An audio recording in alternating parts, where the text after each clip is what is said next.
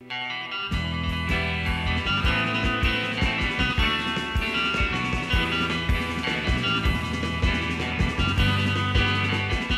to Embargoed, a podcast featuring intelligent talk about sanctions, export controls, and all things international trade for trade nerds and normal human beings alike. I am one of your hosts, Brian Fleming, uh, and I'm here with my co-host, uh, friend and colleague, Mr. Tim O'Toole. What's up, Tim? How are you doing, Brian? I am doing very well, and in just a moment, uh, we will be introducing the very first guest in embargoed history.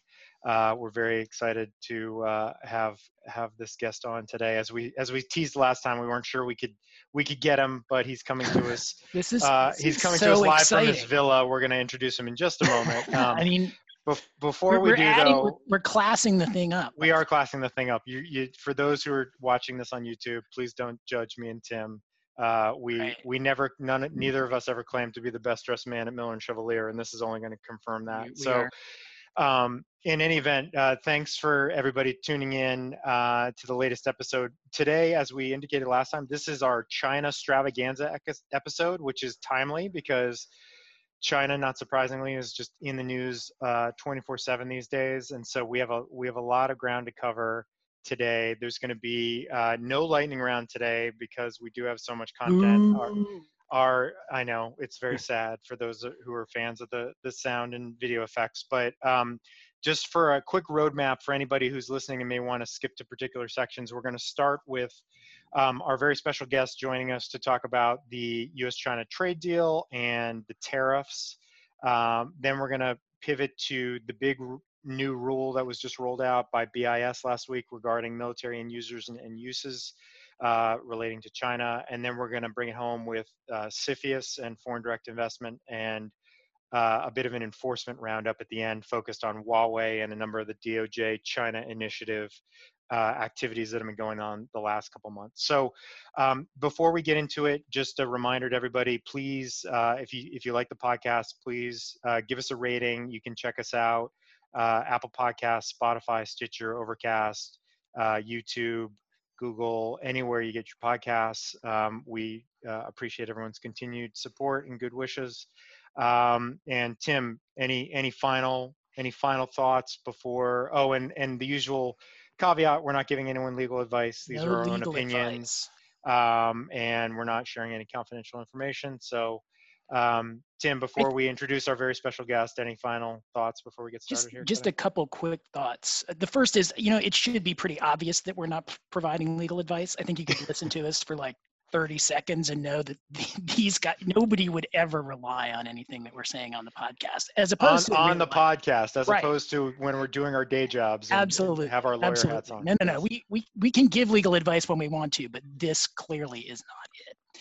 Um, the other thing is, is that, you know, we hope many of you will subscribe to the podcasts on those various uh, sites because, um, you know, we really actually are, we now have listeners on six continents. We, we're missing Antarctica. No Antarctica, but everywhere else apparently we've now that- confirmed that- we have that- some we, have uh, listeners, so that's That- pretty cool. You know, there's lots of people who want to hear non-legal advice about embargoes, which is, which is great. And about China trade. and about China trade. And so, without further ado, uh, let us introduce our, our very first guest. So, we are very happy to be joined here today by our friend and colleague at Miller and Chevalier, uh, an expert in all things related to the U.S. China trade agreement and the tariffs.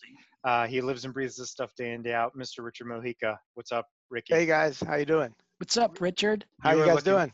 We're doing good, and you are looking real good, and You're- looking. You're just lu- luxuriating and All right. living your best life. Tan and well rested. yeah, I'm trying. I'm trying. Um, well, thanks for making a little time to join us today. And as I said, I think um, we we needed your expertise in our China deep dive here today to get into um, a little more granularity than Tim and I are able to on the on the trade deal and the tariffs. Because uh, while we follow this stuff closely, we don't. This isn't our day in day out uh, counseling and activities, and and it is yours. So. Um, so to, to set us up, I think for our first uh, sort of portion of the conversation here, a lot has been in the news the last uh, couple weeks, really since the last our last episode dropped two weeks ago, relating to the uh, phase one of the U.S.-China trade deal and uh, meeting requirements and expectations and the president has made some provocative statements that have got have gotten everybody in a tizzy sort of running around speculating that we're about to scrap the deal or try to renegotiate the deal there was a very um, heavily reported upon phone call that happened yesterday um, between a very high level official in China and Secretary Mnuchin and I believe uh, Lighthizer, Robert Lighthizer, the US trade rep.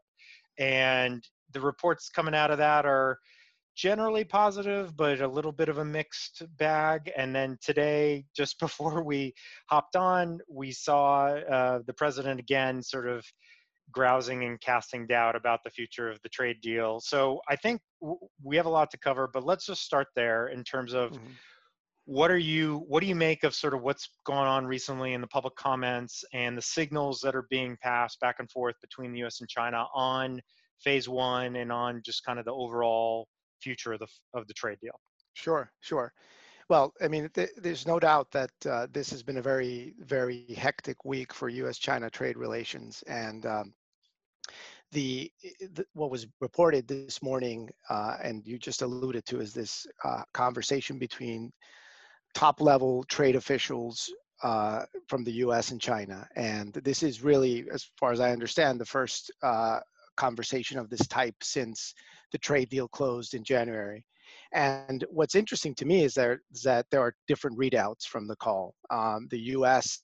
Uh, and, and, we've heard Lighthizer say this morning, USTR Lighthizer say this morning that as a result of the call, both companies have agreed to satisfy the expectations of phase one of the agreement.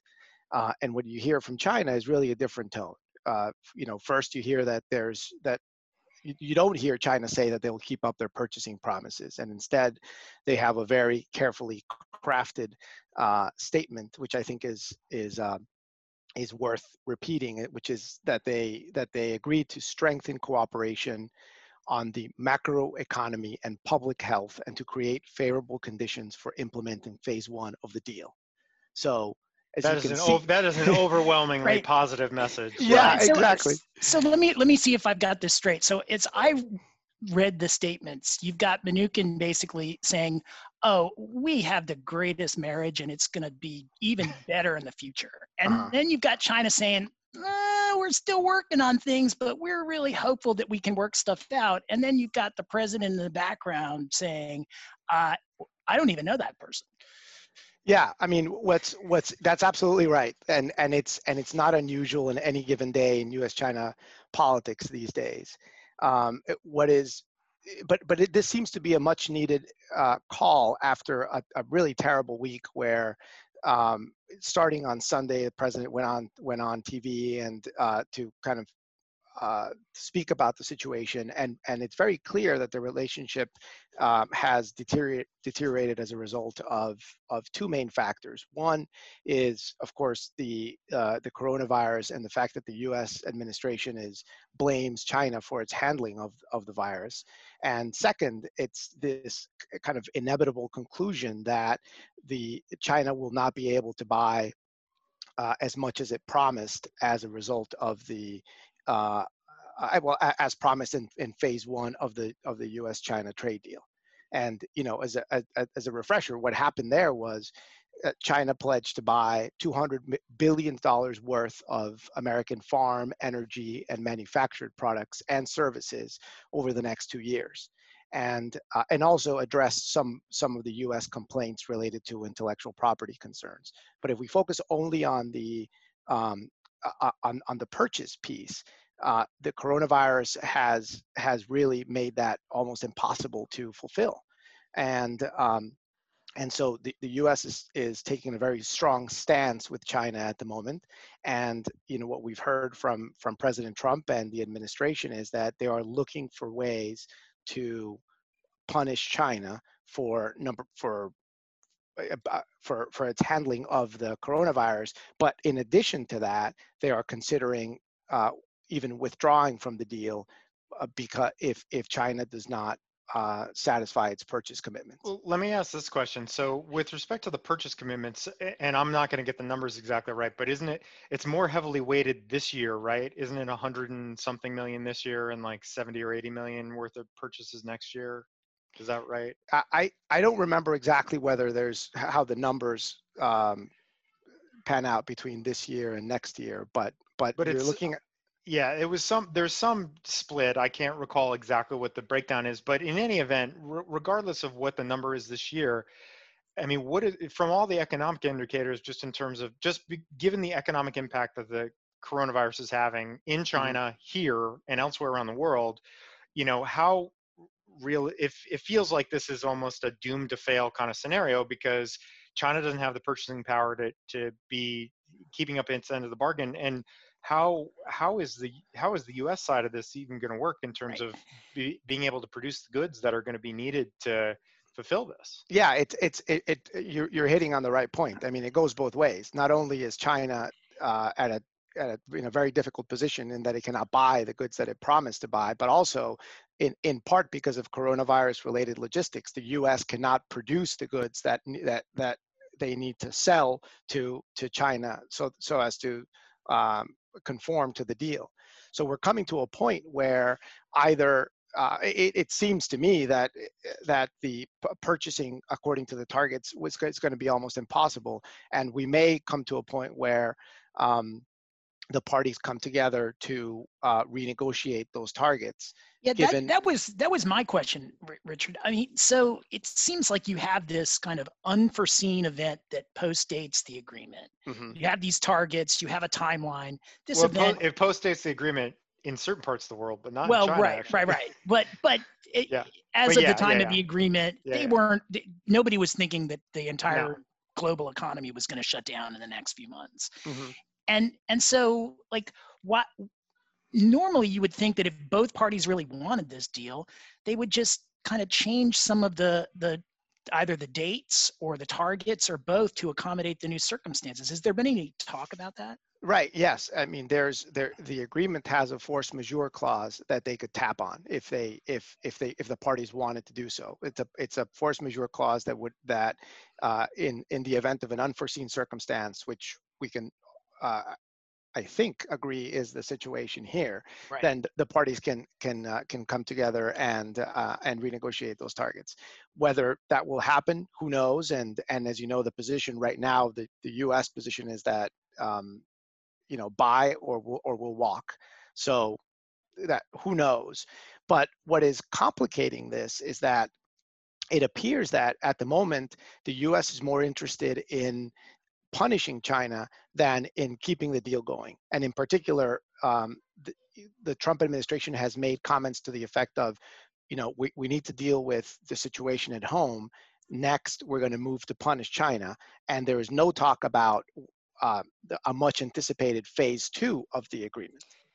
So, Yeah, and, right. and, and in fact, we've heard, we've heard uh, people from the administration call, um, you know, say that they're going to turbocharge this effort to uh, that's that has started you know years ago but has to has to continue during this time which is to strip this uh, the china from the uh, strip the, the main supply chains that serve the us out of china and move them to other countries. And there and the us is exploring many tools to do that Yeah, and we're gonna Tim and I are gonna cover some of those later on in the episode uh, as we get into some of the export controls and other things that are Mhm. going on right now. So, well, let me ask this question. So, it, it has it's always sort of struck me that um, you, you know this was this was a I mean this is just my my impression. My impression was this was a deal the U.S. wanted more than China and that they were for political or other reasons and so they they sort of made it happen and now you know the political value of the deal is probably not what it was perceived to be when it was about to be entered into because of the chaos that's come along due to the coronavirus and so um, in terms of what you know and it also seems as you alluded to that one of the strategies here of the current administration is to beat up on china relating uh, on sort of all fronts for many different reasons including the fact that uh, they you know either fell down on the job or willfully allowed the virus to sort of get get out of china if you believe certain perspectives on it. And they're now looking for sort of whatever levers they have to just inflict pain on china and sort of use use them as a bit of a straw man or a uh, you know sort of sacrificial lamb to to sort of pin pin blame on here. And so in terms of, so you alluded to bring more pain to China and more tariffs, scrapping the deal potentially. So if if there were going to be more tariffs, there was if there was going to be another round, um, are we talking about broadening out the um, products that that's going to hit? Are we talk in the industries? Are we talking about just you know raising the numbers? Are we talking about some combination of those two? What would that potentially look like at this point? I think. Uh, I mean, first of all, we the the we currently have tariffs on 370 billion dollars worth of of China origin goods. That covers almost you know close to uh, you know 90% of all all goods that come from China. And some of the ones that don't, some of the goods that don't uh, are not subject to tariffs today are goods that um, the the U.S. needs for medical purposes, including to fight the coronavirus. So I don't I don't see a situation where the um, well I, I see two potential scenarios. One is the, uh, the Trump administration could raise the per, the the percentage, the tariff rate. So move it currently the, the these punitive tariffs range from 7.5% to 25%. So there's room to go higher, of course, at, you know, with any of the of the different uh, tariff tranches. Um, and the other um, the other area where where they could they could still um, uh, punish the U.S. I guess uh, punish China um, is is um, as a result of the China deal. Uh, there's there's a sliver of tariffs uh, the, of uh, tariff codes that are not being uh, that are not subject to these punitive tariffs. They're eh, what's re- what's uh, regarded list as list 4B, and it covers a lot of consumer electronics, um, and as well as some textile and apparel products.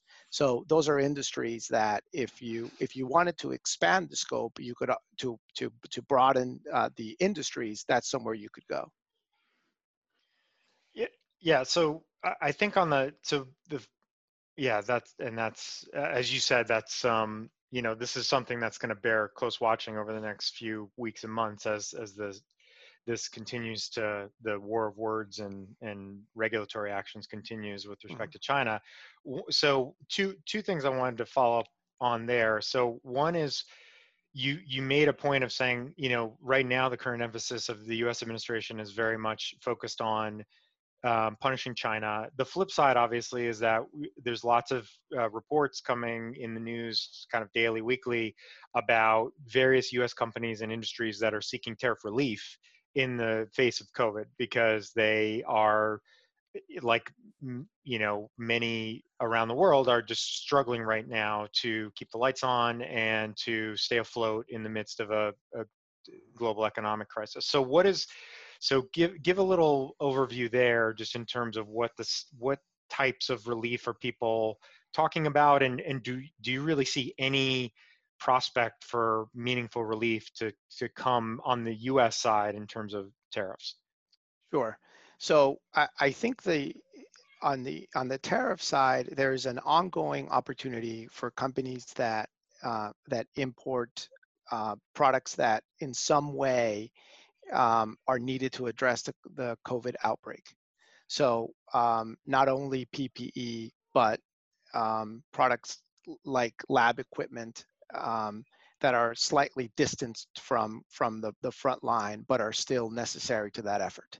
And so what the USTR did was open uh, open an uh, kind of an ad hoc, out of cycle um, exclusion process uh, and they are and they are considering comments from companies uh, that that if if successful would they would would get tariff relief. Uh, frankly, I, I, looked before the podcast and I and uh, 245 or so companies have submitted exclusion requests to date, and my understanding is that USTR has not yet ruled on those. So there, there's still a, a month or so. Um, the, the, deadline to submit these exclusion requests is June 25th. So there's still some time, but um, uh, we'll we'll have to wait and see to see whether this is really going to turn into some actual relief.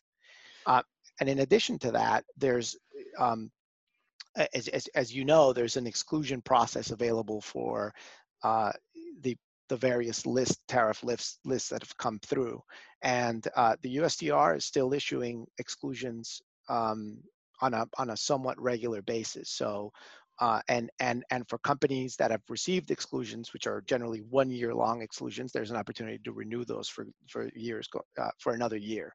So there is there is there is certainly still some like a glimmer of hope, I would say, for companies, and uh, something that you know I always tell anyone everyone is that. Um, exclusions are product specific and not company specific. So something that we do pretty often is uh, help com- help companies look at these lists to see if any of the products that they import are on the lists, even even if they had no part of requesting them, because that can that could mean significant relief. So big picture, Richard. Yeah. Um, in terms of the tariffs and and the prospect prospects for more punitive tariffs, uh, have you seen anything to to suggest whether that's really serious or not? You you would think. I mean, you know tariffs have their purpose but but they they are a lose lose proposition economically. I mean, the, you inflict pain on China while at the same time you're inflicting pain on yourself. And when the economy is good, you know, maybe there's some wiggle room to do that. But mm-hmm. now, I mean, the idea of raising tariffs in in a you know I, I think the unemployment rate is now up to about 15 percent mm-hmm. seems like an, an, an idea that uh, you would I think a lot of economists would would question whether this is the right time to try that. Absolutely. I, I think you're you're you're right. And there is just widespread opposition to more tariffs. And there's even, you know, uh, criticism within the, the administration circles as to whether more tariffs at this point make any sense and would have any any meaningful impact. I I think uh, that um, the even though the t- uh, tariffs are the president's uh, weapon of choice, I think that there's that there will be other ways to achieve uh, similar objectives, and which and and that big picture objective is to uh, force companies to move their supply chains out of China. Uh, and so I think we we will see. Um, uh, national security probes. Uh, we'll see stricter export controls, and I know you guys are going to talk about that later. I think we may see uh, legislation or or executive action uh, that that could relate, for example, to curbing investment in China, uh, perhaps tax incentives, maybe reshoring subsidies uh, and even uh, the, the administration may play, you know, a stronger role in the, in U.S. procurement, requiring, for example, when it comes to medical devices, that um, a higher U.S. content or Buy America requirement, something like that. I think there are other tools in the toolkit beyond tariffs, uh, given that, eh, for the reasons you note, more tariffs would be incredibly unpopular at this point. So I think you're the the point you're making about the sort of decoupling from China of supply chains is one that right. Tim and I are certainly starting to see with respect to our clients, largely due to some of the new export control rules that have been put in place or that are being contemplated now uh, that we're going to talk about momentarily.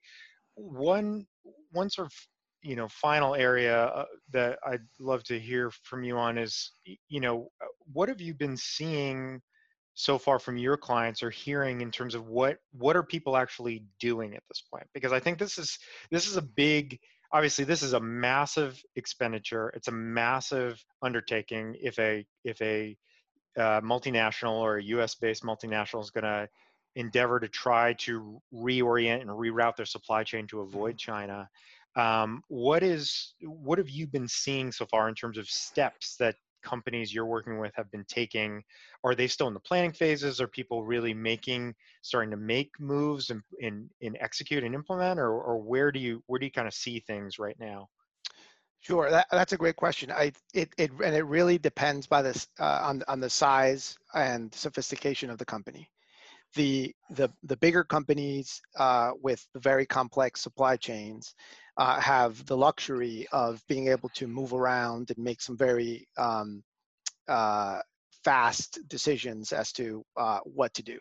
And uh, and and those those bigger you know multinationals tend to have a, um, a, a, phased or tiered approach where uh, some um, there is some movement out of China, but they're trying to keep uh, a, a, bit certainly in China, given the huge investment, and uh, and there's there's a there's a fair amount of of uh, legal argument that goes into um, uh, whether to, whether to stay or go. So uh, companies are looking to see whether they can manufacture some in China and then uh, have a processing step in another country, for example, uh, such that the origin of the country of, of the product is not China and they could benefit from uh, not paying the tariffs upon importation to the United States.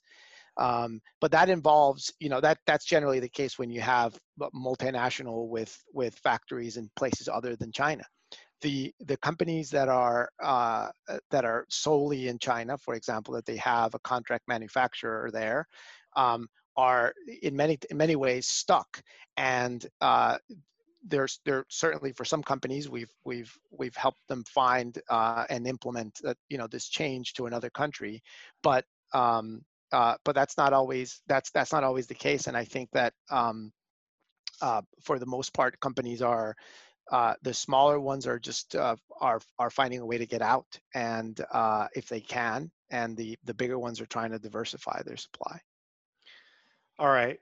Yeah. So uh, that's all that that's all fascinating, and it's yeah, it's going to be interesting to see how this all plays out. So um, before we let you go, um, we just any any sort of final parting thoughts any other sort of whether about the trade deal uh, what's going to happen with sort of phase one are we ever going to see a phase two um, and we will call this the the richard mojica lightning round yeah exactly um, I, got, so yeah, I got any, a jingle any, i got a jingle you're gonna get that? a jingle Okay, yeah, good. maybe we'll have yeah, maybe we'll have Matt throw in the little jingle. But uh, what any any uh, so just any any sort of final eh, just things you're chewing over or, or sort of curious about how they're going to play out here. I, I'm really curious to see what's going to happen with uh, w- with with phase two. Actually, I don't. I, I I haven't heard of any particular plan to implement to move the deal forward, and so as it turns out, phase one is just all about China purchases. Um, so uh, it, which is interesting because this is if, if you if you followed the trade war from the beginning and you understand the reasons or the at least the stated reasons uh, for uh, for implementing the tariffs, which really in, in, in many ways have to do with the Chi- Chinese industrial policies and concerns about intellectual property theft and, and protecting the rights of US companies in China. Um, Eh, you consider where we are right now, where you know as a result of of, of years of negotiation, all we have are uh, you know increased purchases, which are are meant to uh, uh lessen the trade gap, but nothing else. Um, you, you really wonder what this is all about, right? You seem to have gone full circle in yeah. a way, and and and you just you know, and and and in the meantime, U.S. companies have suffered quite a bit in paying all these tariffs. Yeah, and I have to say, as somebody who has uh, who used to prosecute IP theft and economic espionage coming out of China. Um, just looking at the you know the sort of uh, the the pledges that the, that China made in phase one on on the IP theft side, and and Tim and I are going to talk about this a little later in context of the DOJ China initiative.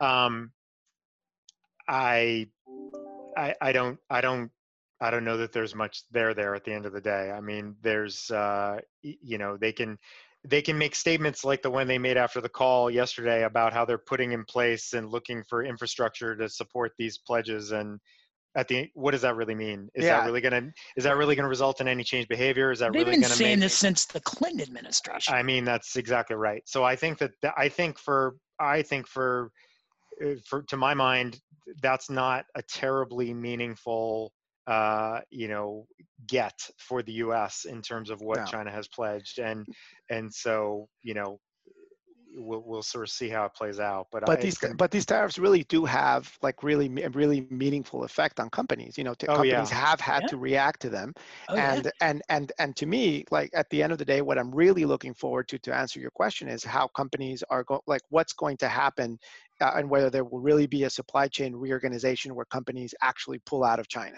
Yeah. Because because what we're hearing, you know, from companies is like, well, it, it may not be today, but it may be tomorrow, where um, the administration continues to tighten the screws in China, and we really don't want to be involved, you know, in the long term. So, and it's interesting if you if you create an like an alliance or a counter that moves the supply chains away from from from China. You, you may recall that that was in fact the purpose of the TPP the idea was let's create an alliance of countries. Let's give let's give preferential treatment to trade among the countries so that we create uh, a, a, a counterweight to to China. And so you know whether that that was nixed by the Trump administration, but it seems interestingly that we're we're headed in that in the same direction but through a different vehicle. And of course, if you know we're six as we sit here today, we're recording this on May 8th. We're six months away from the presidential election in the U.S. If if Biden were to prevail a year from now, we may very well see some new version of the TPP that's being kind of stood back up because that was a centerpiece of Obama era trade policy, right? Yeah, well, I mean, the thing to, the thing to think about though is that um, you if you called it something different, you could almost you know sell it to the Trump administration, right? I mean, it's really kind of interesting because I do think you know, and we'll probably talk about this on a different episode. There's not that much light when you come right down to it between where Obama was on this and where Trump w- was on this in the sense that I think Obama was concerned about a lot of these same things with China. He was, you know, an advocate of the TPP, which did a lot of the things that the Trump administration is trying to do in terms of building an alternative to China. Yeah. And yet at the end of the day, if, if you ask the current president whether his trade policy bears any similarities to the Obama administration trade policy on China, I, I think you would get an emphatic no. Yeah, and and to end on that note, Tim, to end on on, on that note, the uh, as you know, NAFTA was recently modernized, to use the administration's term, uh, and now we have the USMCA. And certainly one of the ways that they modernized NAFTA was to take a lot of the progress that you know a lot of the the um, these new concepts that had been developed through the TPP negotiations and drop them into this new infrastructure. So it, the administration did in fact do what you suggest. They they they uh, um, it, it, it, they repackaged it in a way where it served their interest. It's all a branding exercise. It's a branding at the end of the exercise. day. Let's not let's yeah. not kid, not let's NAFTA. not kid, yeah, Yeah, let's like- not kid yeah let's not kid ourselves. But um but in any event, all right. Um, so with that, I think we're going to bid adieu to Mr. Richard Mojica, our very first guest in Embargoed History. This was great, Ricky. We really appreciate it. Thank you, Rick. and uh, have fun uh, sipping some cold beverages on your Exactly. veranda after you leave us today. Maybe we'll join you by the pool later. yeah, All right. exactly. All right, thanks, guys. See Take you. care, Richard. See ya. Bye. Bye. So uh, thank you to Richard for joining us. That was a lot of fun. Uh, I, I think that bodes well for future uh, guest spots on the podcast after I think we did that uh, semi-successfully the first time here. So um, with that, let's move to topic number two today, which is the new, uh, the, the big new BIS uh, rules that were issued just uh, about 10 days ago. And I'm going to turn that over to Tim to right jump we're into that. staying right on the same theme um, so so one of the many restrictions on trade with china in terms of exports uh, is is a is based on a concern of again it's kind of a the the theme of technology um, appropriation by the, the Chinese government, but this is kind of a more unique concern in terms of uh, military technology appropriation, and that has been a long-standing concern of the United States, um, dating back, you know, again to the Clinton administration. And one of the ways that uh, the U.S. has, for a long time, enforced these sorts of um, uh, uh, it, or tried to keep the Chinese military from gaining access to U.S. technology was through a, a portion of the export administration regulations, the EAR 744.21, that that restricts uh, certain products, certain U.S. origin products, um, from being used, uh, or at, at least until recently, from from military end uses uh, when they're exported to China. So you can't send a U.S. good to China or certain U.S. goods to China for military end use. That has been a long time restriction. And so if you're a company and you export to China and one of your products is on the list of products that can't be exported to China for military end use, you have to make sure that uh, your product is not being uh, used in particular ways that could could help the Chinese military. or So you have to go try to you have to go try to get a license. or you can get a license. Yeah. You can get a license because this is a. It's not a prohibition. It's a license. And in fact, um, until in you know currently and until June 29th, you you could get a license. So it was, or you well, the- was a, theoretically, you could get a license until June 29th. I can't imagine Right. too many are going to be issued, but yeah. Right. No, and and especially now, but the, but the the the licensing standard was case by case, meaning that you know you could go in and if you could show them that you had a good case for a license, you could get a license. Um, and that regulation actually also contained restrictions on sending any items, so i- i- i- or put any items on on the list to the Russian and Venezuelan military, so they would call military end users um, but it didn't contain that restriction on China. So, so as long as the product was something um, that, as long as the as long as the mili- the Chinese military wasn't going to use the product for a, a military end use, that is in connection with a you know military product, with a gun or with a fighter plane or something like that. You could even U.S. companies could even sell to Chinese military end users. Now, as a practical matter, I'm not sure that that uh, that gap was uh, all that important, m- mostly because, uh, for the most part, there would be a presumption that if you're selling to the Chinese military as the end user, that there was going to be a military end use for the product. And so I, I'm not sure how many sales went directly to the Chinese military, but but uh, recently, in the last two weeks, what the U.S. has done um, in response to uh, some provisions in the the uh, Export Control Reform Act from from last year, ECRA, they have tightened uh, this rule and actually made this military end user restriction. So military end user is you know selling anything to the Chinese military um, is now uh, restricted. So you can still get a license and it still has to be a product that is on the list of products that's covered by this rule. But um, one of th- so that was one change. There's a military end user restriction. But the other change that is probably even bigger is that the list of products that are covered by this rule, the list of things you can't sell to China for a military end use or to a military end user, um, were were uh, greatly expanded. And so, you know, previously those products had been pretty narrowly limited to some of the highest technology products but um, you know there's th- this this new list has now included the one that goes into effect june 29th now included products that are you know pretty lightly controlled from an export control stand, standpoint. So only for anti-terrorism reasons. Um, you're talking about mass market encryption so- software wasn't on the list but now it's going on the list. You've got tele- telecommunications testing equipment a number of types of electronics, vibration testing agreement uh, uh, equipment, and so there's all these new products that are added to the list, and there's re- restrictions now not only on sales to, for Chinese military end uses, but for uh, use by the the Chinese military. So that is We- kind of the the sum and substance of the rule, and then um, I'll yeah, I was ju- I was weigh just in gonna now, ch- and we'll, we'll yeah, I we'll was just gonna ch- I was just gonna chime in too that the other related. So first of all, for anybody who hasn't read about this or isn't up on this, there's actually many many facets to this. We're we're really focusing in on this aspect of it. So just to be clear, there are many facets of this. There was a there's a license exception that's that's gone away. There's one that's likely going away through a proposed rule.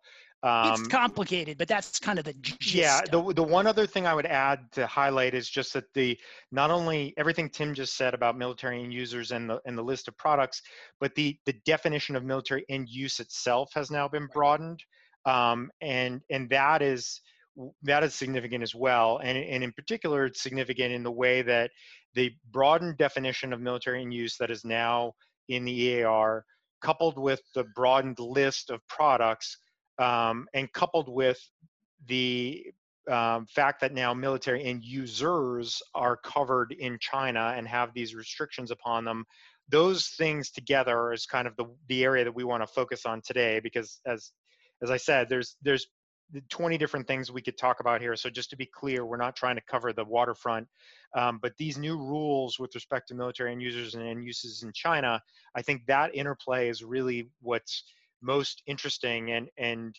and Tim, and so so what? So to throw it back to you for a second, Tim. So what? Um, explain to everybody sort of with the existing um, with the existing definition of military end user, which BIS has been very clear in the in the Federal Register notice. They were very clear. They were not amending the definition of military end user. They were now making it applicable in China, but they were not. They were not amending that definition. They're uh, and they were putting new requirements on exports to military end users in China, but not amending. However, there's some legacy language in there that that we've been referring to as sort of a catch-all provision that that's pretty broad in terms of how you could construe military end user. And then when you add that to the broadened definition of military end use, and you add that to the new, much expanded list of products that are now going to be c- caught here, what are we?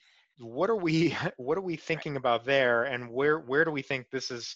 Maybe heading and how is this all going to get cleared up? Because because to to sum up it's it's a little murky it's a little vague.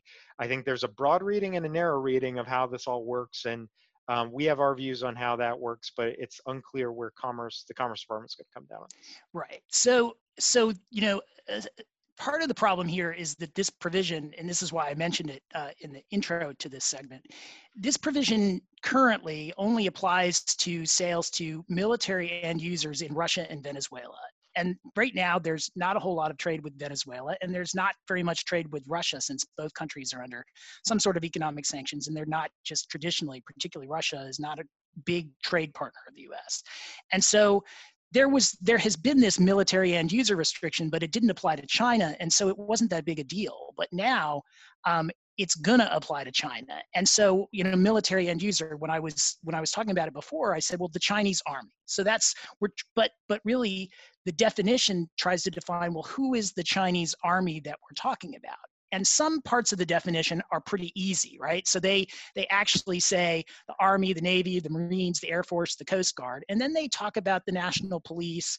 They talk about government intelligence and reconnaissance organizations. Still pretty good. I mean you can tell that those are governmental organizations. You kind of know who you're looking at in terms of who the end user is. But but the real issue that that um, you know we've been focusing on we, we put out an alert on this a couple weeks ago is okay so that's the chinese the Chinese military, Chinese military end user. But there's this catch all phrase that says any person who, or entity whose actions or functions are intended to support military end uses, as defined in Section F of the section. And as you mentioned, Brian, Section F of military end uses is now going to get broader. So, so uh, you know, but if you read this, you know, if you took a really broad reading of this, you could almost read it to say, well, any organization that engages in a now much more broadly defined military end use or whose actions and functions are designed to support a military end use, then um, and then you, you'd be you, you you could include all of those within the Chinese military. Well, the problem with that is that there's all these you know at least non-government, seemingly non-governmental research institutions, um, uh, you know, uh, universities in China that do civilian projects. And so you can you know they they certainly could sell to us companies and and you could reasonably believe that those sales were not for a military end use. But if those research institutions do completely unrelated projects for the chinese military which some of them do probably most of them do even if it's only 10% of their business now are they now part of the chinese military because they have engaged they're an entity whose functions or actions are intended to support military end uses. And i think you know th- there's a lot of reasons why i think the answer is no because when you give a list of things that are the chinese military and then you're trying to include a research institute in that it doesn't seem to fit and you can parse the language of this to, to make arguments as to why it doesn't fit. So i think you know a much better read of that rule is that you know military means a governmental institution that that engages in military policing type functions but but that's not what the language says so you really have to do some work to get there. Yeah the the other thing i would add to that is the, that's not even mentioning uh, uh, beyond academic institutions and research institutions, just companies, right? Yeah. Just private companies, pr- private companies. As um, you know, as everyone knows, I think there's there's obviously some blurriness in uh, the way that Chinese what's a what's a state-owned what's an SOE in China, what's a you know government-backed company, what's a private or you know entity that is receiving some support or doing some work for the Chinese government in some way. I mean that would that would cover just about everybody in in in across the right. board in almost every industry right where there's some kind of blurriness and this whole and again going back to sort of first principles with respect to this rule if the idea is to thwart civilian civil military integration in China and the diversion of items that are purported to be for civil uses, but that are ending up in military hands or for military development projects or or the like, then a broad reading of that is really broad. And if if that is the case, uh, again, remember, as Tim said at the outset, we are we are now under when this goes into effect at the end of June. This is presumption of denial for any right. exports that would be going to military end users for military end uses under the new rules. And so, if that is the case, eh, eh, there's been i think somebody I, I, can't i can't recall which where i saw this written it was a day or two after the rule came out eh, somebody was like this this could be g- game over for certain us trade with china because it's it's going to be impossible to get a license and uh, if if we're under the broad reading literally just about any entity in china that has any plausible connection to the government which is again just about everybody uh, is is potentially off the table so that's that's i think the the big oh you know bleep oh, heck. sort of takeaway from this right is that um, is that really what this is meant to do I, I don't uh, think it was meant to do that but i do think that it, the unfortunate reality is that they and, and the reason i say that is if you look at the guidance that came out with it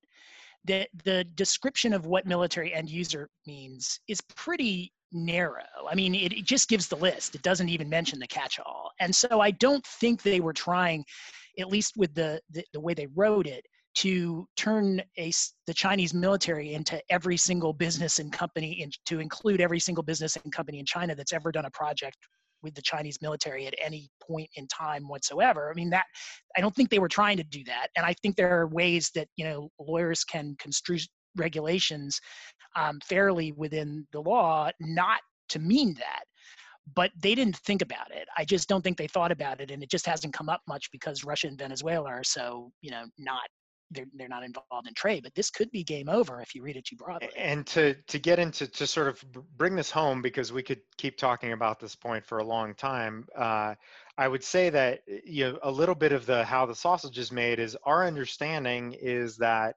this rule was something that was and this goes back to what we talked about with Richard earlier in the episode let's just inflict as much pain on China as possible. Yep. Okay. So this rule apparently has been kind of in the can for a long time. It was something that was cooked up.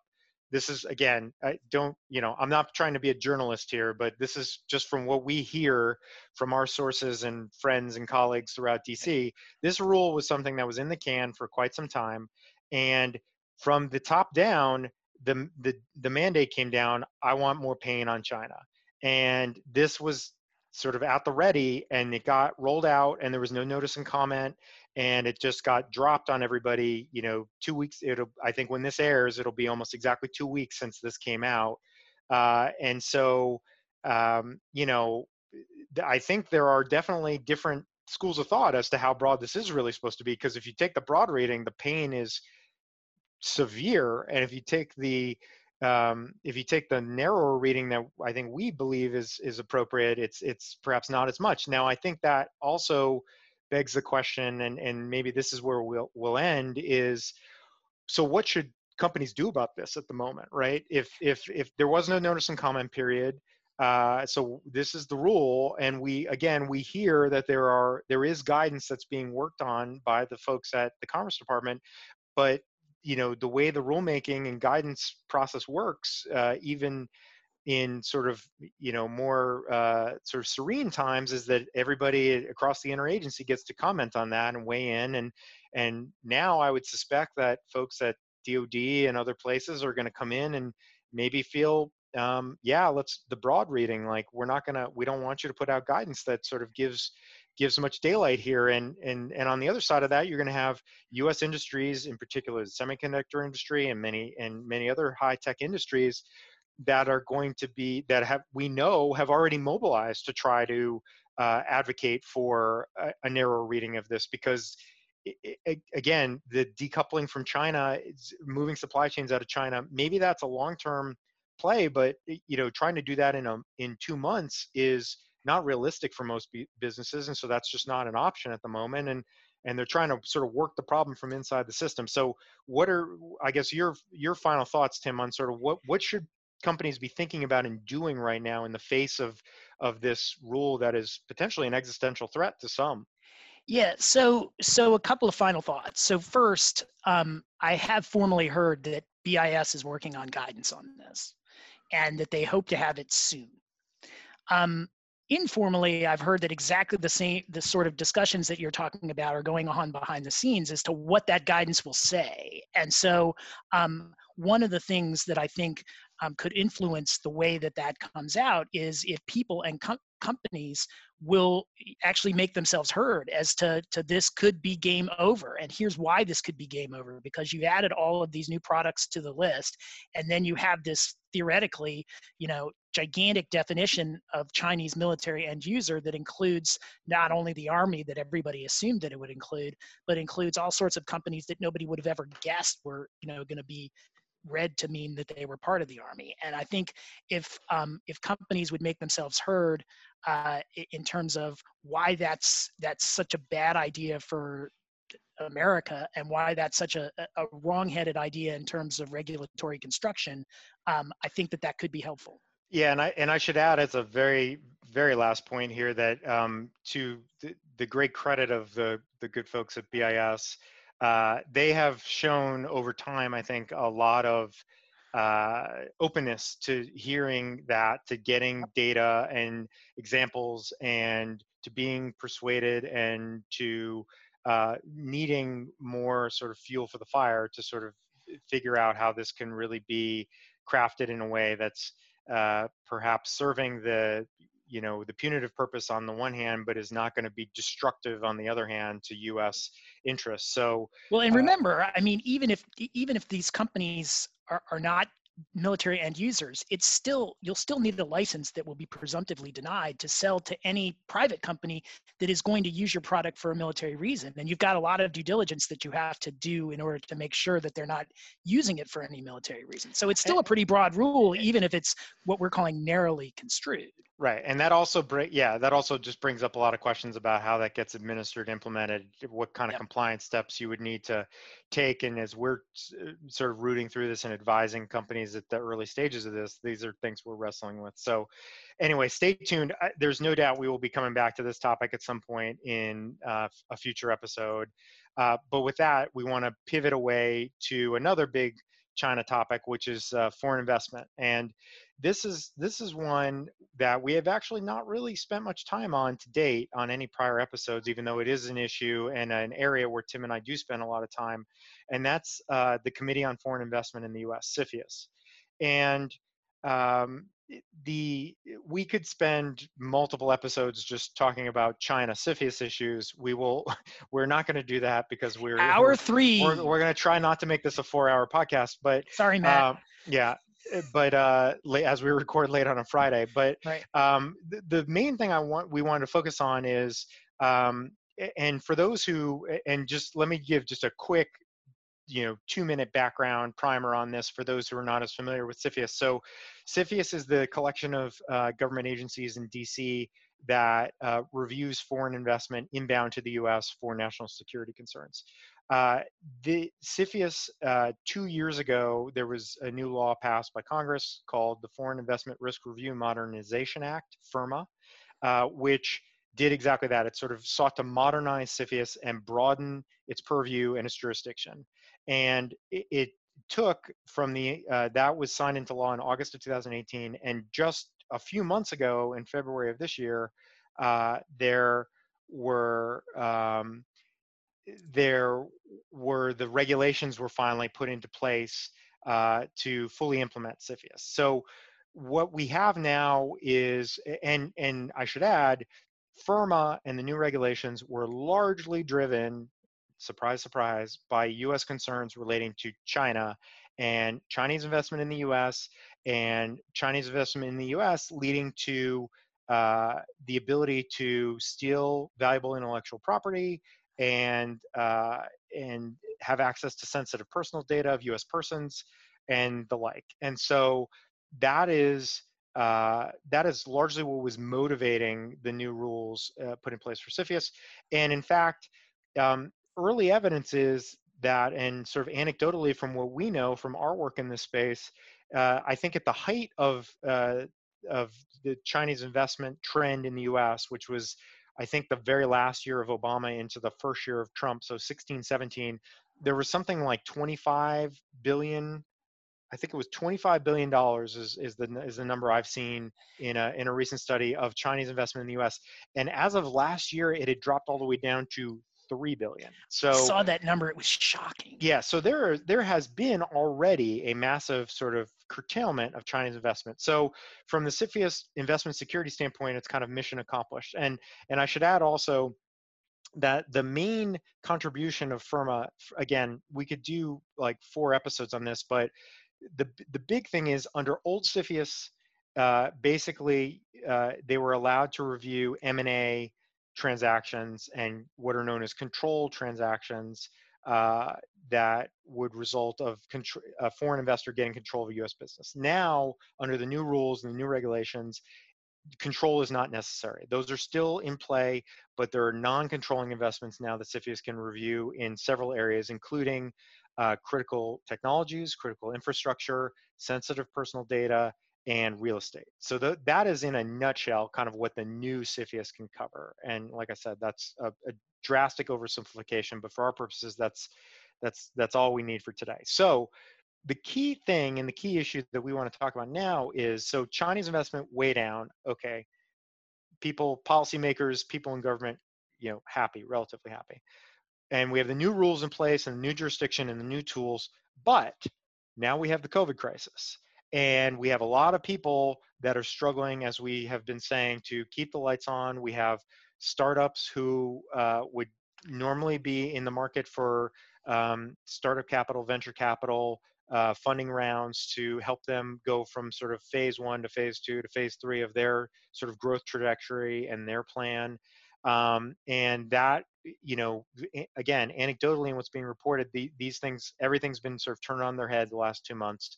And so what we've started to see is a kind of preemptive fear in the US government, and, and in particular coming out of DOD, um, that there's going to be kind of opportunistic uh, investment coming in from China, um, try sort of under the radar, perhaps not being um, notified to CFIUS, even though there are now some mandatory reporting requirements or filing requirements with respect to certain types of investment.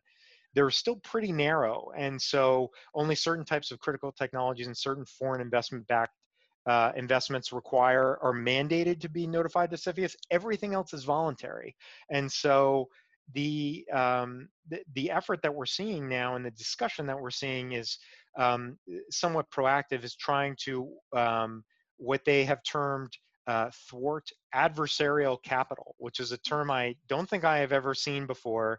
Um, Especially I, in I a capitalist society. Right? I kind of like it actually. Right. It's it's pretty. It's a good. It's so hats off to whoever coined that phrase.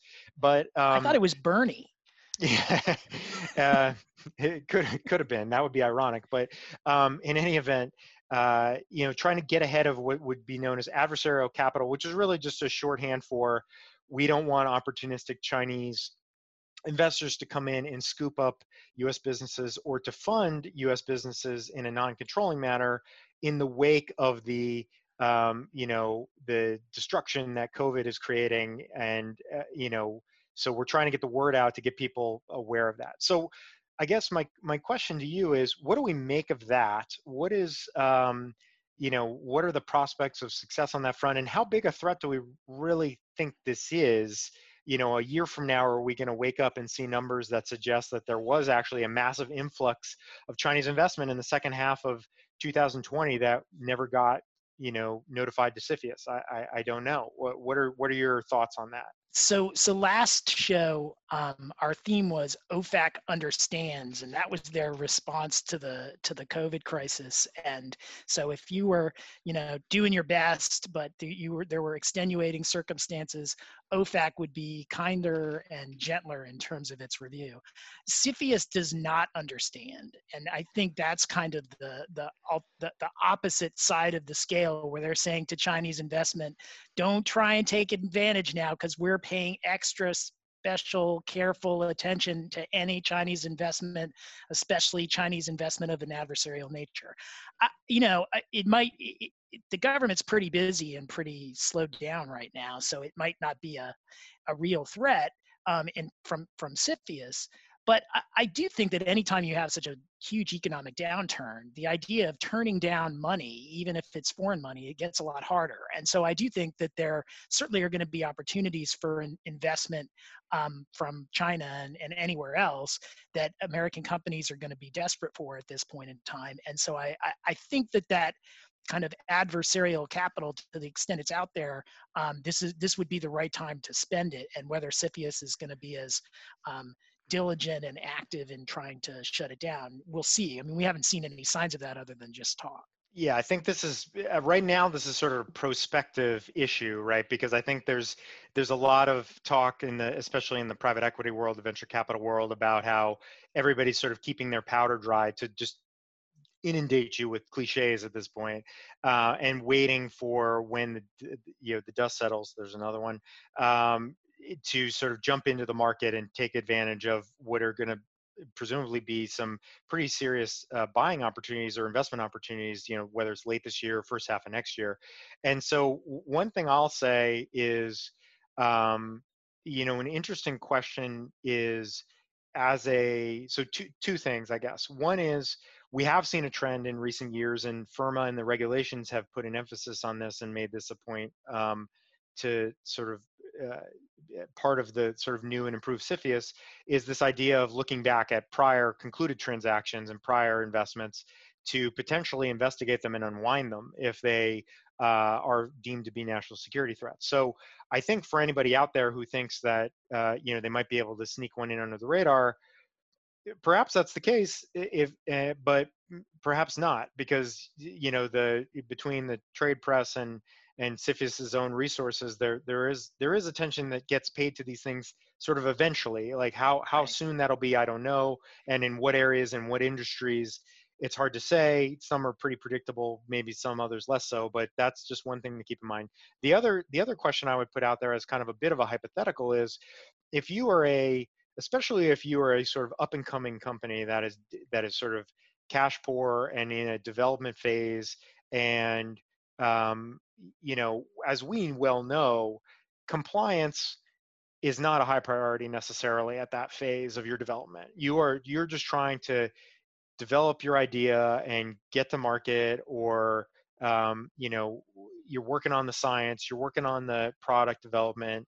That's your primary um, you know focus. And if if an if if a if you came upon an opportunity to get some investment from a, a Chinese investor or a you know a, a, fund or somebody that had some Chinese uh, investors behind it somewhere in the structure, um, how you know how risk averse are you versus how much are you just focused on well i need to fund my operations for the next six months or a year and i don't i'll worry about this later if, if somebody were to come and ask me about it if the us government were to come and ask me about it. So i think the where does how do you analyze that? Where where what is a um, what is a risk that's big enough that you might want to um, you know think about stop pumping the brakes as opposed to um, just eh, you know perhaps accepting the money? Where, where, are those lines drawn? For every company it's going to be a little different depending on the industry depending on the you know where you are in your life cycle all those things. So again just sort of i don't think these things have clear answers this is just really more kind of putting this on the radar because i think we're going to be hearing a lot more about this in the next six months yeah definitely i mean the thing is is that FIRRMA gives CFIUS a lot of tools to crack down on this if it wants to back up its tough talk. And people are paying a lot of attention to China uh, it, I, it's looking like it's going to be a big issue in the 2020 election. And so uh, I, I, I think that there, while there will be temptation to take this money, I'll be curious to see um, if, if companies really do because um, carries a lot of risk. Yeah, and again, every case will be different, and and quite frankly, part of the exercise here, as we know, is that there for the the smaller companies, there's just sort of getting the word out about what CFIUS is and what risks you may have in that area is is still a, work in progress in some in some parts of the country and in some industries. So, uh, you know, Silicon Valley, people who are tied in in the Valley, New York, DC, they may be pretty well schooled on this stuff, but there are not plenty always, of po- not always, as we know from our own experiences, but also in other pockets uh, of the country where there's a lot of interesting um, especially on the on the in the on the tech side of things. A lot of interesting stuff going on and new ventures getting stood up. Um, not as much. So we'll see. But anyway, we we did feel like we had to we had to mention CFIUS and we had to mention foreign investment on our on our China extravaganza. Um, and with that, I think we're going to now head for home with the last issue, with the last sort of big topic, which is a bit of an enforcement roundup. And Tim is going to start with uh, with an entity and an issue that is near and dear to our hearts, uh, and then we'll move on to some uh, more IP and DOJ China initiative issues. What kind of China extravaganza would this be if we were not talking about Huawei? It would be none at all. It would be a right. sham. Yes. And I'm exactly. It would be worthless, and you could just you know delete it as soon as you downloaded it. Um, so I'm going to try and do a Huawei lightning round, I think, because you know at an hour and whatever into this, um, you know, we probably don't want to spend you know the next two hours talking about Huawei. But there's been a number of developments, as you know, we could probably say that on every podcast. Be, there've been a number of developments relating to Huawei, and it, it, would always be true. So we've talked before, and we've heard that there are potentially harsher entity lists coming, uh entity list conditions coming. So Huawei was put on the entity list um, back in, uh, I believe it was August of, of last year, uh, and um, you know there are rules that generally apply to entity list entities, but but there's some perception that those rules haven't been hard enough on Huawei. The main one being that um, they're able to get uh, foreign goods that have below a 25% level of U.S. origin technology um, and that are not the direct product of U.S. technology. Um, and so so the the the the rumor has been for a while, and it's been more than a rumor. It's been talked about officially, is that uh, Huawei that that those rules uh, with respect to de minimis and those rules with respect to direct product to direct products of U.S. technology would be lessened for Huawei. That is, that they would be tightened up in terms of making them more harsh, and the numbers, the amount of U.S. technology that could be included within a, a good that uh, ultimately found its way to Huawei would be a lot lower maybe those are coming maybe they're not i mean we just keep hearing back and forth um, that they they are they're just about here and then they're not and there was at one point where they were done and then they were vetoed by the defense department at least that was what was reported and so so i think that at some point uh, there is going to be a crackdown on those those rules or at least the, the threat is going to be there for a long time but but as in terms of solid information it's still something that's out there but hasn't happened yet. I, I would add one other thing that was reported recently is that perhaps they've now got a plan B in terms of cracking down on Huawei, which uh, it was reported. I think we, I think I read this in Politico that uh, that the plan B is to crack down on the foundries that Huawei uh, that supply product to Huawei in terms of semi, semiconductors. And so, uh, if if the if BIS felt that they could sort of put the squeeze on them, then that may be a, a slightly uh, less direct, but perhaps equally as painful way that they could in, inflict some more harm on Huawei. So that that at least is also apparently in play and and is is being considered. So again, we don't know what's coming on that, but uh, you know, stay tuned because the the other thing that goes along with that is that if that were to come to pass, either of those things, we have we have certainly heard and uh, that there would be retaliation from the Chinese. So that would probably put U.S. companies in the crosshairs that are have big pro, uh, presence in China, and who knows what that would mean and, and how that would play out. So that's a domino effect that could really be pretty significant and pretty major if that if that's how this plays out. Yeah, I mean, I, it, it's it's going to be out there a while, or it's going to happen, one or the other. I don't think they're going to, you know, withdraw that threat. So, so another thing that has happened since Huawei went onto the entity list is that it, right at the time they went onto the entity list, uh, BIS gave some guidance uh, because a lot of U.S. companies were asking, okay, so now that Huawei is on the entity list, can we participate in uh, these these committees that formulate 5G standards. Because generally, when you come up with a new technology, um, industry plays a role, and, and, it's usually multinational committees that play a role in figuring out well what are the standards going to be for 5G, so that the you know you can take your phone from one country to the next and and basically get continuous service. And so Huawei was on a bunch of these committees. U.S. Uh, companies were on a bunch of these committees, and the, a bunch of the U.S. companies went into BIS and said, well, now that we can't um, provide any US origin technology to Huawei, can we sit on a committee with them, one of these standards committees?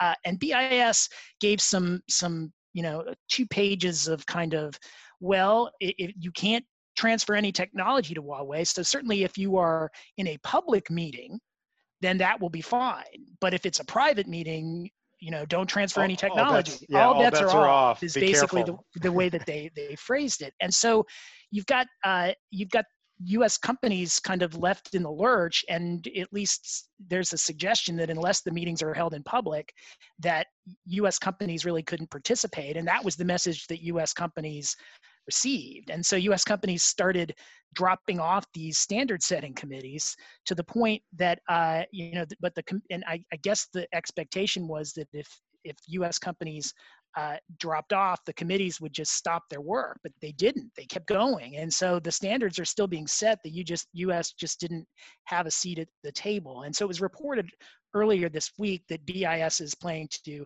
clarify its guidance uh, to permit uh, U.S. companies to go, come back to the table and start participating in these standard setting committees again, which I think is a good development because I think it was relatively unrealistic to think that uh, these committees are going to meet in public, which creates all sorts of issues and, and certainly chills debate in a way that um, you're going to want a bunch of engineers sitting at the table talking about standards to be able to say things without having them reported in the papers the next day.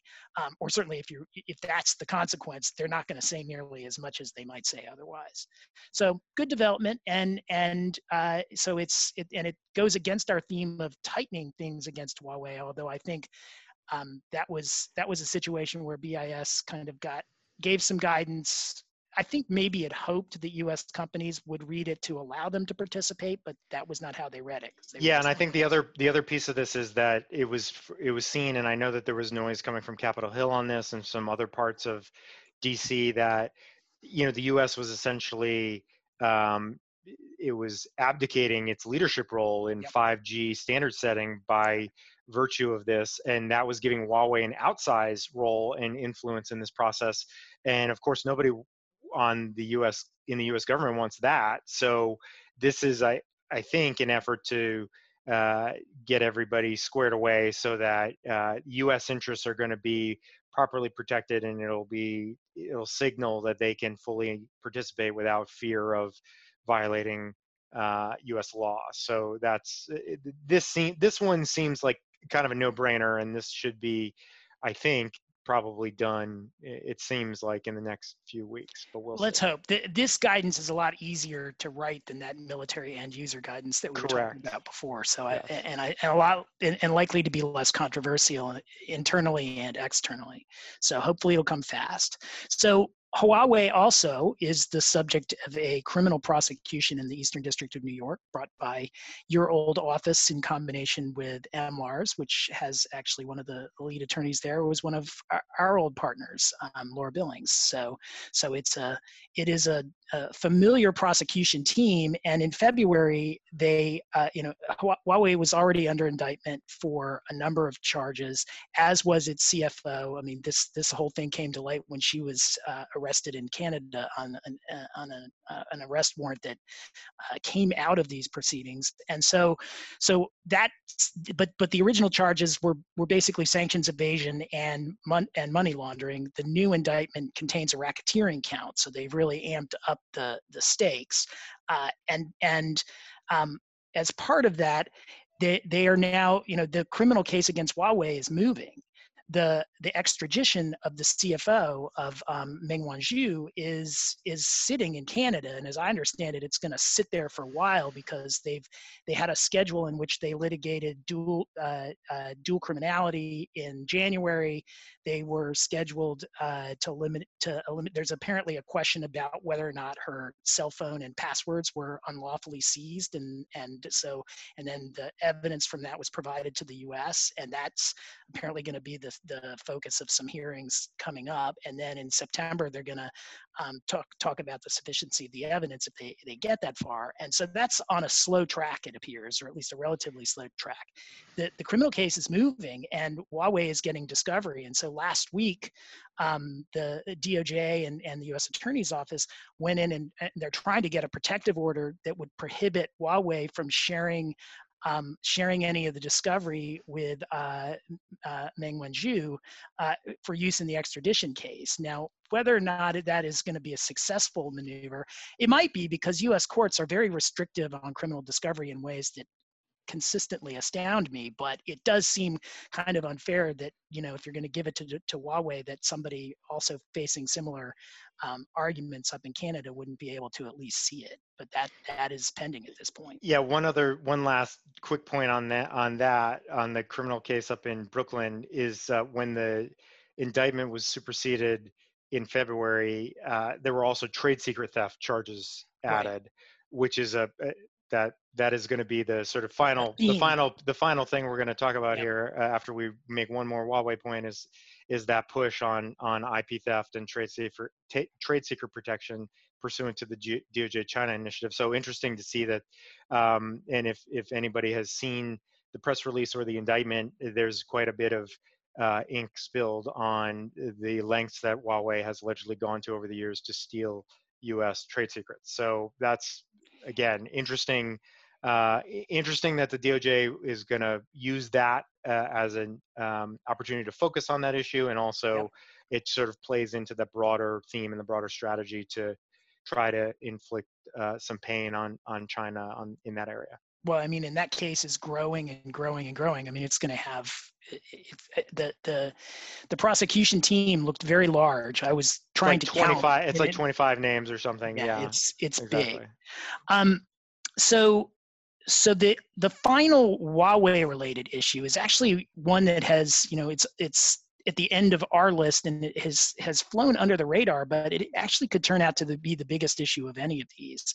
So back in the fy99 uh, defense authorization act it, section 889a1b contained a provision that said that uh, anyone that does business with the us government has to certify that they are not using Huawei and a number of other Chinese technology companies' parts in its operations, not in relation to the US government contract that it is working on, but just generally that it's not using Huawei products. And so, you know, there are a lot of government contractors out there doing business with the US government, and Huawei products, Chinese technology products generally, are a big part of the US economy. And so, it, coming up in August, um, contractors are going to start needing to figure out well they should be trying to figure it out now but they're going to have to start certifying in august whether or not they're using huawei products and and and you know if they are they they're not going to be eligible for government contracts so it's it's a big deal yeah this is a, a little bit this is really more uh, i think this is this is very squarely on the radar of government contracts uh, professionals yeah. and oh, it's yeah. maybe uh, uh in the trade world this is something that's this is there's a reason we're putting it forth because it's sort of not the thing we think about every day but it does raise a couple of fascinating issues.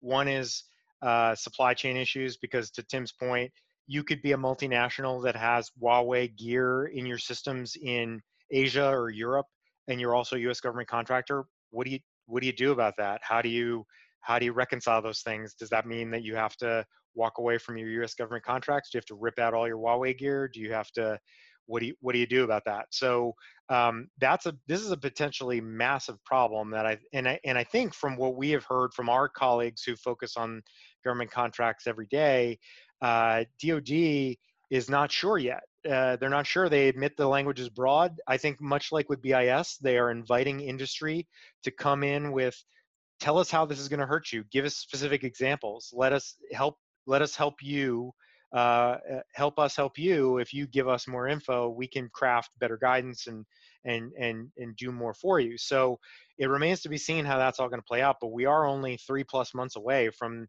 when that rule goes live. So that this is a very big deal and and something to certainly we may be coming back to. Yeah, I mean, it's flown under the, the radar in the media. I agree with you that it hasn't flown under the, the radar for government contractors generally, and certainly for, you know, some of the folks that we work with that do that extensively they've been working on that and thinking about it a lot.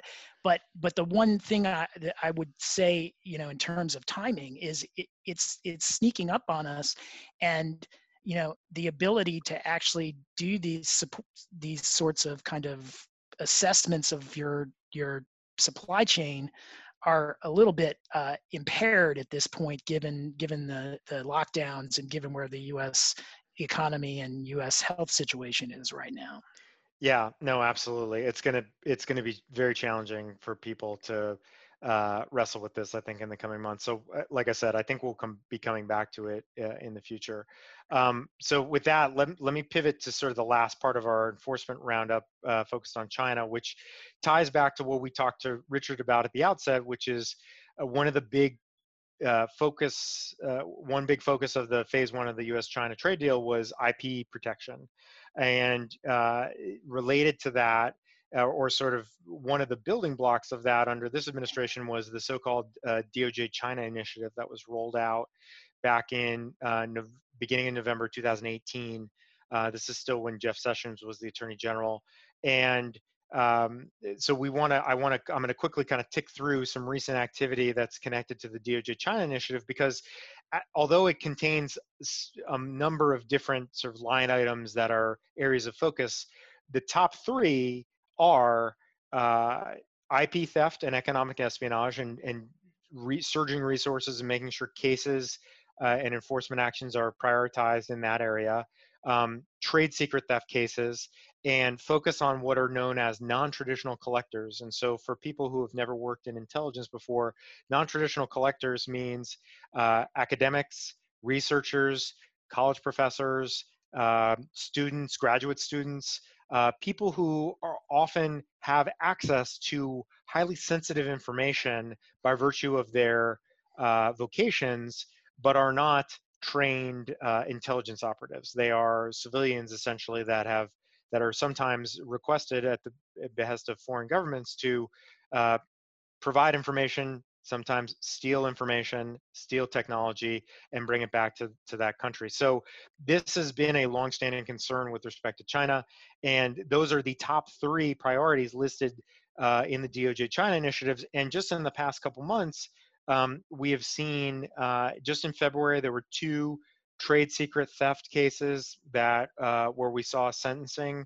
uh, one in D.C., one in Oklahoma, both that had uh, sentences of, of uh, the first one was a 16 months in D.C. and then the other case was two years, and and those related to um, those are. Um, those are sign, those are in private industry so people in, in private businesses that were involved in trade secret theft uh, for the benefit of china uh, or in connect with connections to China, I should say, for the benefit of actually has specific connotations in this in this world, which can mean economic espionage. It's not technically they were neither neither was charged as economic espionage. They're both trade secret theft cases, um, and so it's just interesting because I, I can tell you that in in the history of the Economic Espionage Act, which dates back to the mid 90s, there were at the time I was at DOJ, I think there at one point we were barely into double digits of cases that ever had ever been charged under the Economic Espionage Act. And trade secret theft is is a little different because it's a, a slightly easier uh, standard and less facts are necessary to prove those cases. But um, there has been, by virtue of the China initiative, I think a clear surging of resources and emphasis on these cases. So the fact that there were just a couple of uh, these types of cases that came down within a couple of weeks of each other is uh, is also noteworthy. There's also sort of the what I would regard as kind of the flagship prosecution under this, which is the Micron case. Um, that was the indictment was unsealed on in that case on the day that the DOJ China initiative was announced. Um, two defendants in that case. One is a Taiwanese company, United Microelectronics Corporation. The other is a, a Chinese state-owned enterprise uh, Fujian Jinhua Integrated Circuit Company. Um, and Micron is a US based semiconductor company, and they were the victims of, uh, of uh, trade secret theft. And they brought a lawsuit to enforce their rights. The DOJ fo- followed about a year later to bring this criminal prosecution. Um, and, and that case is in, in San Jose, I believe, uh, Northern District, California it's filed now uh, over a year and a half ago. Not too much has happened, in part because, as um, anybody who's ever done one of these cases or been involved in one of these cases knows, there's a lot of back and forth usually about protective orders and um, and keeping information protected. As Tim alluded to in the in the Huawei case, there's even in a case like that, there's a lot of steps that usually need to happen in terms of keeping information protected and uh, that there's still there've been a lot of back and forth on that front in the early days of, of this case um, and but that is still chugging along and i would expect uh, will be for some time for some number of years um, so that's just a, a sort of a quick uh, snapshot of those types of kind of more traditional trade secret theft economic espionage cases and then on the non-traditional collector category there's been a veritable um, avalanche of those cases that have come out uh, that where there's been significant action this year. In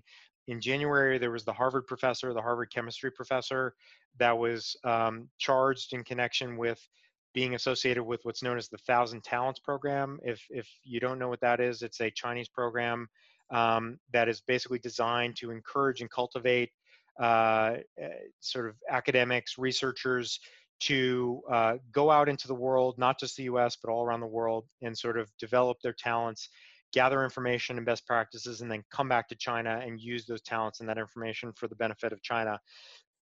the way it's um, the way it is viewed largely by U.S. law enforcement is that this is a it's a system it's a systematized program by the chinese government to encourage people to steal us intellectual property and bring it back to china.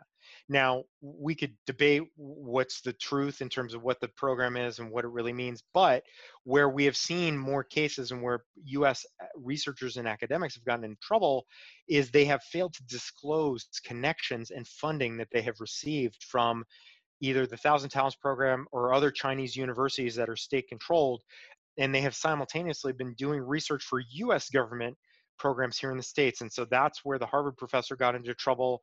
There was a, um, a West Virginia University professor who actually pled guilty under sort of similar facts um, in just in March. And then there was another professor who was down in the at the UT Knoxville in Tennessee.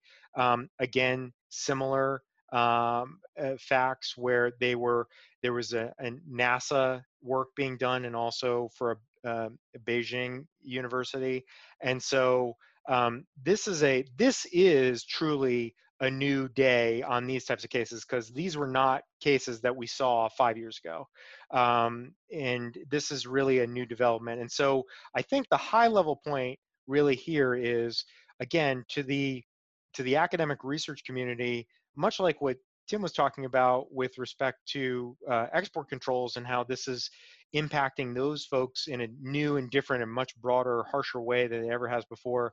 Similarly, in the US, um, there is a lot to be uh, sort of worried about from a compliance standpoint in terms of intellectual property and export controlled materials that people have access to at these at these institutes and and the sort of cross pollination of any kind of funding that's coming in to any of these people from China and also from US government agencies, that is kind of the sweet spot in the Venn diagram where DOJ is kind of going after people.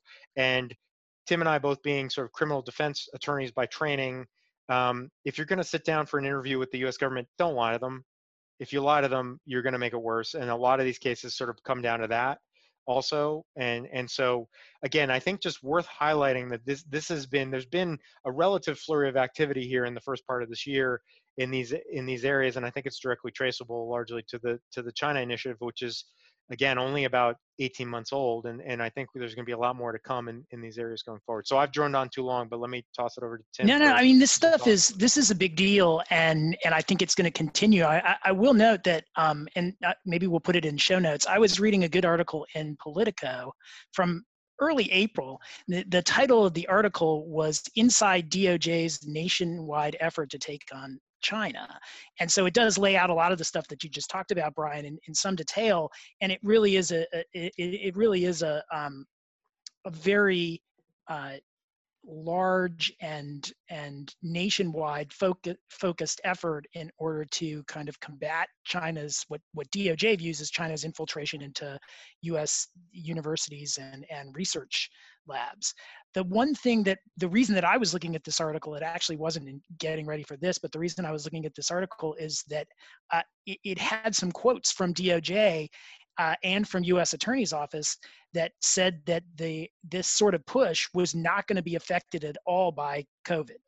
That is, and this was in April, so this was after a lot of the lock- lockdowns had stopped um, or had started, and and and a lot of the courts had closed, and uh, and so you know the thinking I think was that all DOJ initiatives or virtually all DOJ initiatives were going to be affected by the the coronavirus, but the quotes from the U.S. attorneys were saying that it had not only has the the efforts not stopped, but they, that the coronavirus had not substantially in, hindered their developed it, it, hindered their ability to develop cases. And so, you know, you get a quote that said it, it really hasn't slowed the progress of investigations or prosecutions. We've adapted to this model. It won't have a short-term or long-term impact on the China initiative. And so, so you know, I know for that other areas, including in some sense export controls and sanctions, really have been affected by the by the, the coronavirus, and we talked about this at some length in an, in an earlier uh, episode. But this thing is so high priority that they're trying not to slow down during COVID. And while I, I, you know, still quite, I'm a little skeptical that it won't affect them at all. It sounds like they're trying to push through this in a way that, you know, a lot of criminal cases are just stalled. Yeah, and and just to tie this all up with two points related to some things we talked about earlier. Number one, uh, again, phase one of the China-U.S. Uh, trade deal featured these sort of IP-related uh, you know concessions or pledges by the Chinese. Um, as this is not this I think is evidencing and and not that we would think things would change overnight, but this is a longer term issue and problem that is not going away by virtue of anything that's in the trade deal. Just period, full stop. And yeah. so this is something that DOJ and the U.S. government is going to continue to be focused on, and that anybody who has intersection with any of these issues or is in any of these fields needs to needs to be aware of and needs to be thinking about both from you know protecting your own interests and protecting your people and, and I also don't think it's going away as a priority. I mean, right. I, regardless of what happens in the 2020 election, I think that the, that a, a high level DOJ priority is likely to be information theft from China. I agree 100% with that. And then the, the last point is much like with what we were talking about with respect to adversarial capital and opportunism by the Chinese and others, perhaps, to in, invest uh, to sort of get in while the getting is good when the US is maybe knocked down or catching its breath coming back from COVID. I think there's probably a similar fear here that these uh, non traditional collectors and other people that are uh, going to be inclined or maybe are being requested to perpetrate these types of uh, information gathering efforts or IP theft or what have you are going to maybe be emboldened right now when the, the spotlight is on so many other things to try to um, you know get in while the getting is good. And so i do think that the enforcement the the message from the enforcers that we're not going away there's this is staying a high priority and don't think that we're not paying attention to this is is probably one to be heeded although we know i'm sure that there are probably going to be people trying to take advantage of the current climate to to um, you know to to get their hands on information and to pass it along where they can. So i do think that we we may see i would not be surprised if there's a, a another flurry of activity that comes out of uh, sort of bad acts and things that are found out to have been going on during this period um, because people thought maybe they could get away with something Totally agree. Totally agree.